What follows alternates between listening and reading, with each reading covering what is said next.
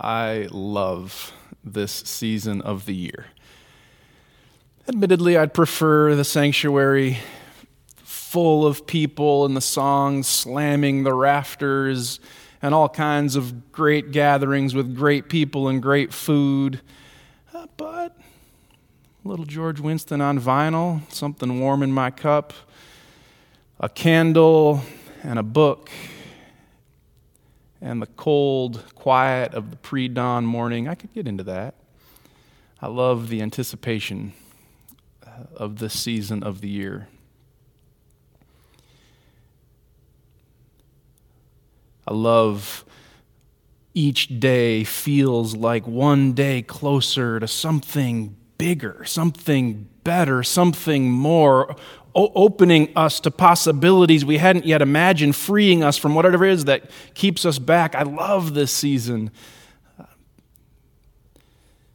It's called Advent. Uh, this season I love the four Sundays that lead us up to Christmas. Has there ever been a more Adventy Advent than this one? Waiting to gather uh, but not, not now. A vaccine waiting to be distributed, but not yet. The human heart longing for a deeper sense of connection, but not today. Advent, the word means coming and it requires waiting. All of my kids, uh, my third daughter, Mariah, most vocally expresses her excitement this time of year by screeching into my ears, I can't wait! That's Advent. You only say, I can't wait when you have to. I can't wait. I can't wait for racial injustice to give way to John's vision, people from every language and tribe and nation all gathered around the throne. I can't wait. I can't wait for every disease, COVID and cancer and any other kind too, to meet the tree whose leaves are for the healing of the nations. I can't wait. I can't wait for weapons of mass destruction and wars that destroy so many masses to give way to the better dream. Swords will become plowshares, spears, pruning hooks. The lion and the lamb will lie down together and there'll be peace. I can't wait. But we have to. We are. That's Advent.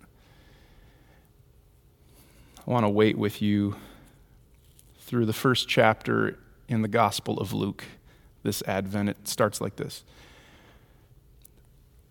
Since many have undertaken to set down an orderly account of the events that have been fulfilled among us, just as they were handed down to us from those who were eyewitnesses and servants of the word, I, too, after investigating everything carefully, decided to set down an orderly account for you, most excellent Theophilus, so that you might know the truth concerning the events about which you were instructed.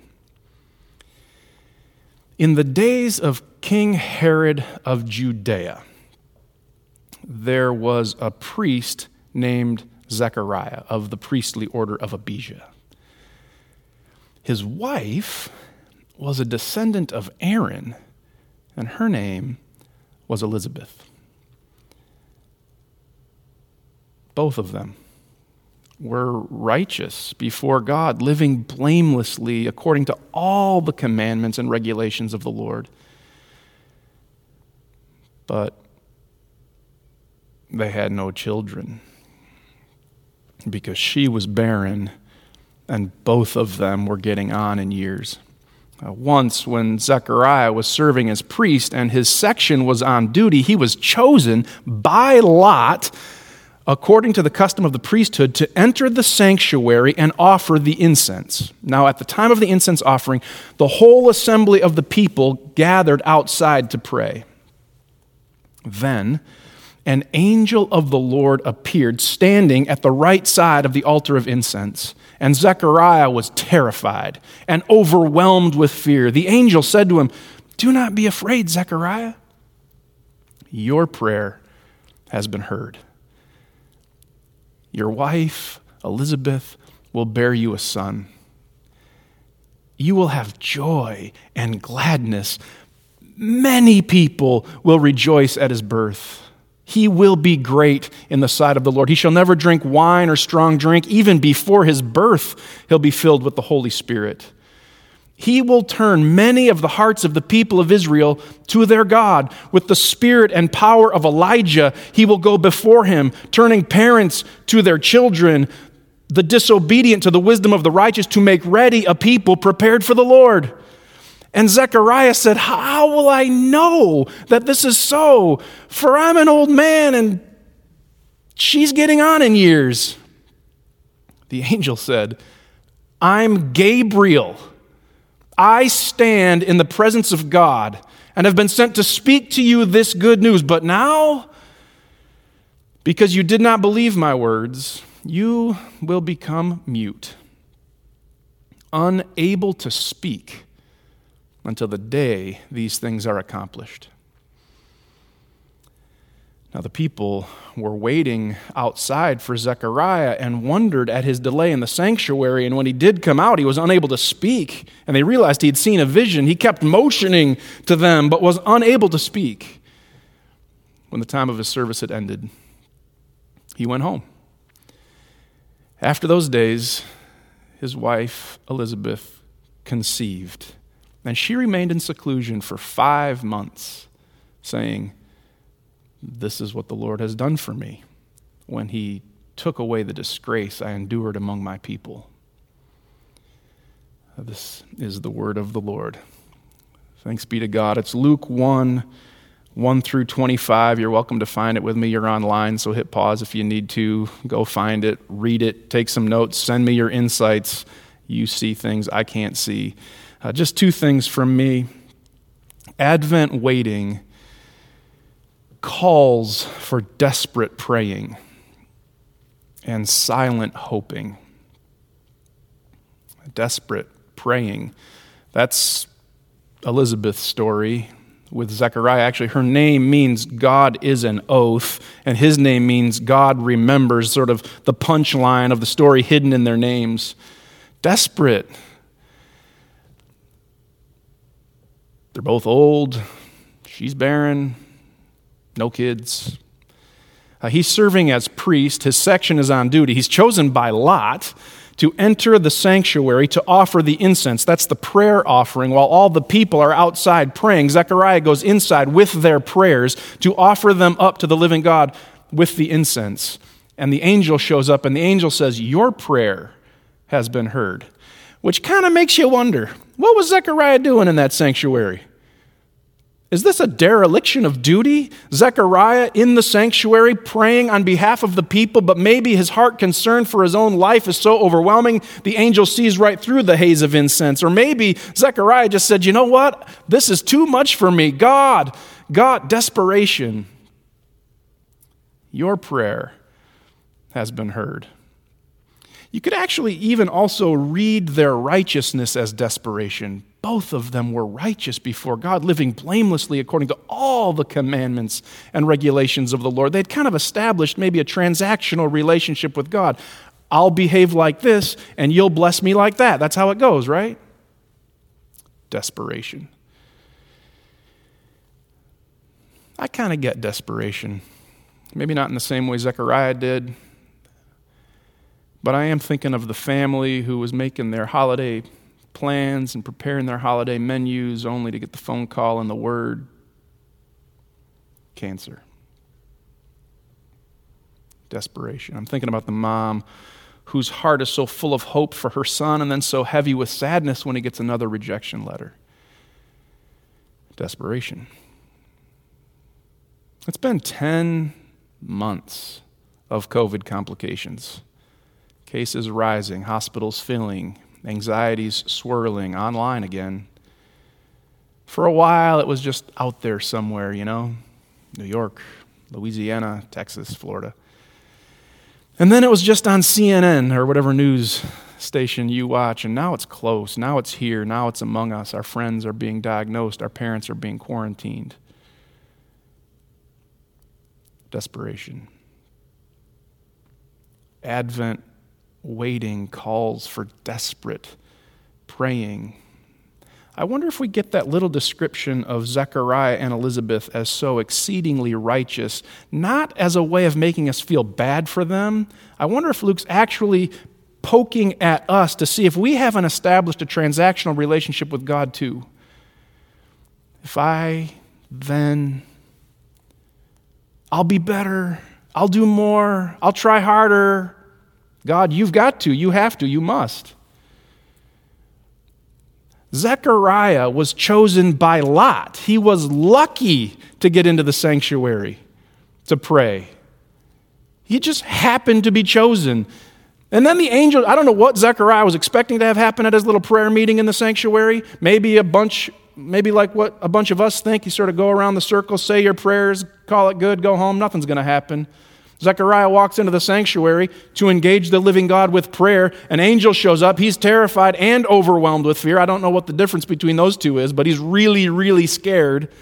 What was he expecting was going to happen when he prayed?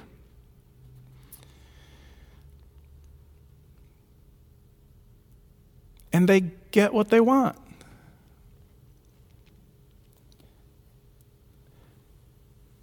But God gives more than they asked.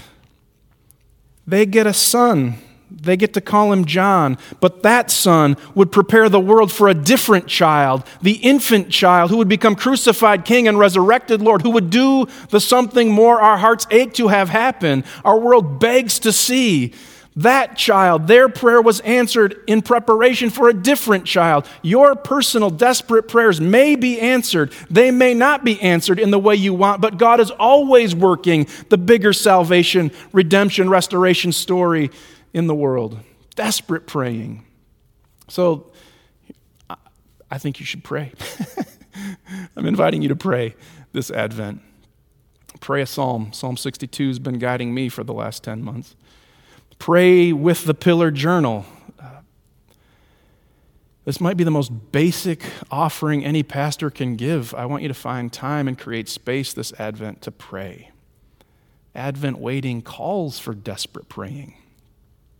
And silent hoping. Why do you suppose Zechariah went mute? I mean, they're given what they wanted and more than what they wanted. He will be great in the sight of the Lord. Wow. With the spirit and power of Elijah, he will go before him, making ready a people prepared for the Lord. That's amazing. Oh my goodness. More than they wanted. And wouldn't it stand to reason that when God acts, Zechariah would be freed to speak?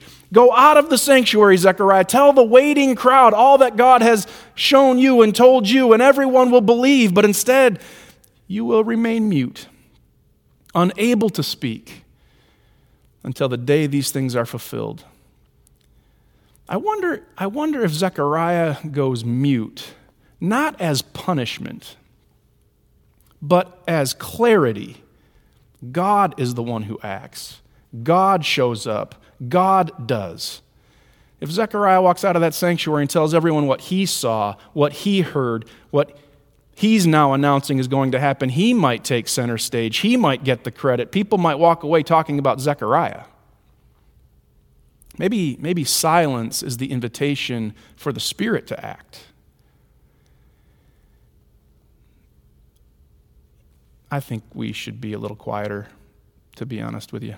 I, I think we should stop talking so much.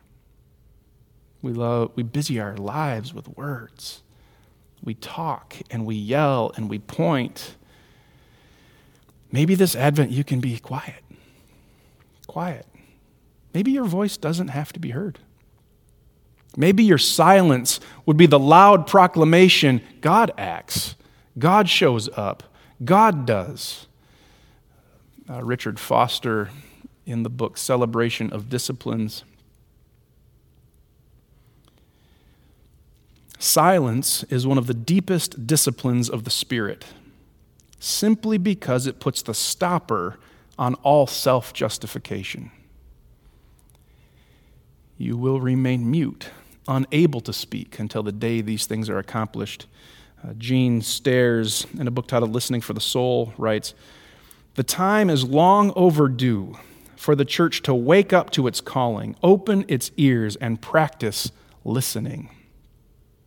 A New Testament scholar Scot McKnight suggests the word listen is used over 1,500 times in the Bible. And the most frequent complaint against the people of God, they don't listen. Maybe, maybe we would do well to quiet down, to stop talking so much, and to listen as a way of announcing God acts, God does. So, if you're taking notes, two things I, I want you to pray this Advent, and I want you to be a little quieter, please. I got a phone call on Monday morning from a friend uh, sharing with me a concern he had for a member of his city group here at Pillar. Uh, Tim and Janet Howell, uh, my friend Vic called on their behalf. Uh, Janet hadn't been feeling very well for a couple of weeks, probably no big deal. But on Sunday night late, Tim took her to the hospital and they heard the word none of us ever want to hear cancer. There's a lot of questions still to be answered and a long journey still ahead, and we're going to walk it with them. Vic, the member of the city group, called me to share about Tim and Janet, so I called Tim. Uh, we talked for a while. It was stunning. I, I, had, I had no words. There was nothing I could say. I, I wanted so badly to have the, the, the, sentence that would calm the ache and settle the anxiety. I, I wanted the, the Bible verse that would make it all seem okay. So I finally said, Can I pray? And he said, Yes, of course, please do. And then I found myself cornered. I didn't know what to pray either. So I, all I said was, Jesus. I was reminded of those words from Romans 8 The Spirit helps us in our weakness, for we don't know how to pray as we ought. The Spirit intercedes with sighs too deep for words. Sometimes words fail. Sometimes words get in the way. maybe our silence is an invitation, an announcement. God acts, God does. The Spirit shows up. Maybe, maybe this Advent we could be a little quieter. In the name of the Father, and the Son, and the Holy Spirit. Amen.